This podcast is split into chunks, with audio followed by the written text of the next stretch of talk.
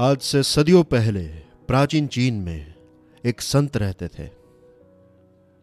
वो एक पेड़ की डाली पर विराजमान होकर लोगों को ध्यान का ज्ञान देते थे।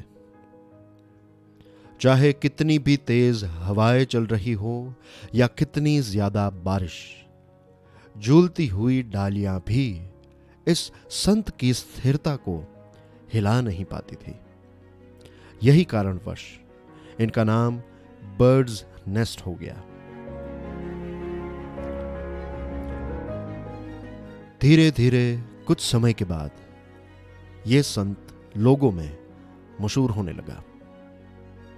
कुछ गाँव के लोग अपनी समस्याओं का समाधान ढूँढने के लिए बर्ड्स नेस्ट के पास जाने लगे।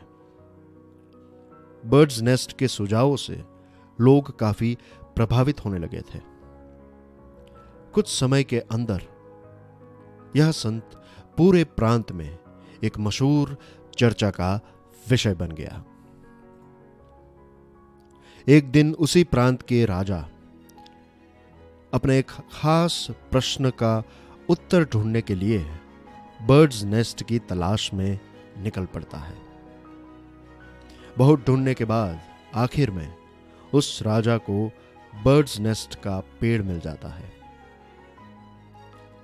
राजा ने संत को अपनी पहचान देते हुए कहा, मैं बहुत दूर से आया हूँ। ये उम्मीद लेके कि आप मेरे एक खास प्रश्न का उत्तर देंगे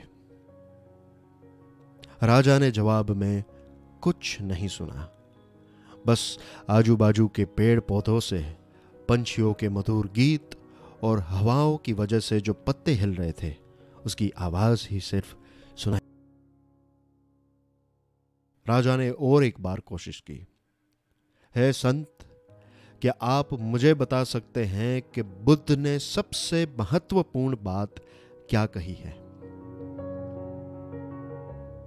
कुछ समय के मौन के बाद संत ने ऊपर से कहा, कभी कोई गलत काम ना करें, सिर्फ़ सत्य के मार्ग पर चलें। राजा निराश और क्रोधित हो गया। उसने कहा कि यह तो मैं जब तीन साल का था, तब से मुझे पता है। मैं इतनी दूर यहाँ यह सुनने के लिए नहीं आया हूँ। संत ने कहा, एक तीन साल के बच्चे को यह बात पता है, लेकिन एक अस्सी साल का राजा इस बात पर चलने के लिए बहुत कठिनाइयाँ महसूस करता है। दोस्तों, जीवन में चैलेंजेस, मुश्किलियाँ, कठिनाइयाँ हमेशा हमें घेरने की कोशिश करती हैं।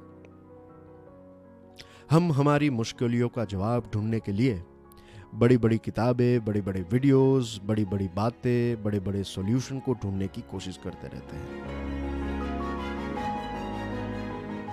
लेकिन अगर हम हमारे अंदर झांके तो हमारी मुश्किलियों के जवाब हमारे अंदर ही होते हैं। एक बड़े से ताले को खोलने की चाबी हमेशा छोटी ही होती है। सारे उत्तर, सारे सॉल्यूशंस हमारे अंदर ही हैं। बस सिर्फ़ हमें, हमारे अंदर के तीन साल के उस मासूम बच्चे को जगाने की देर है। Thank you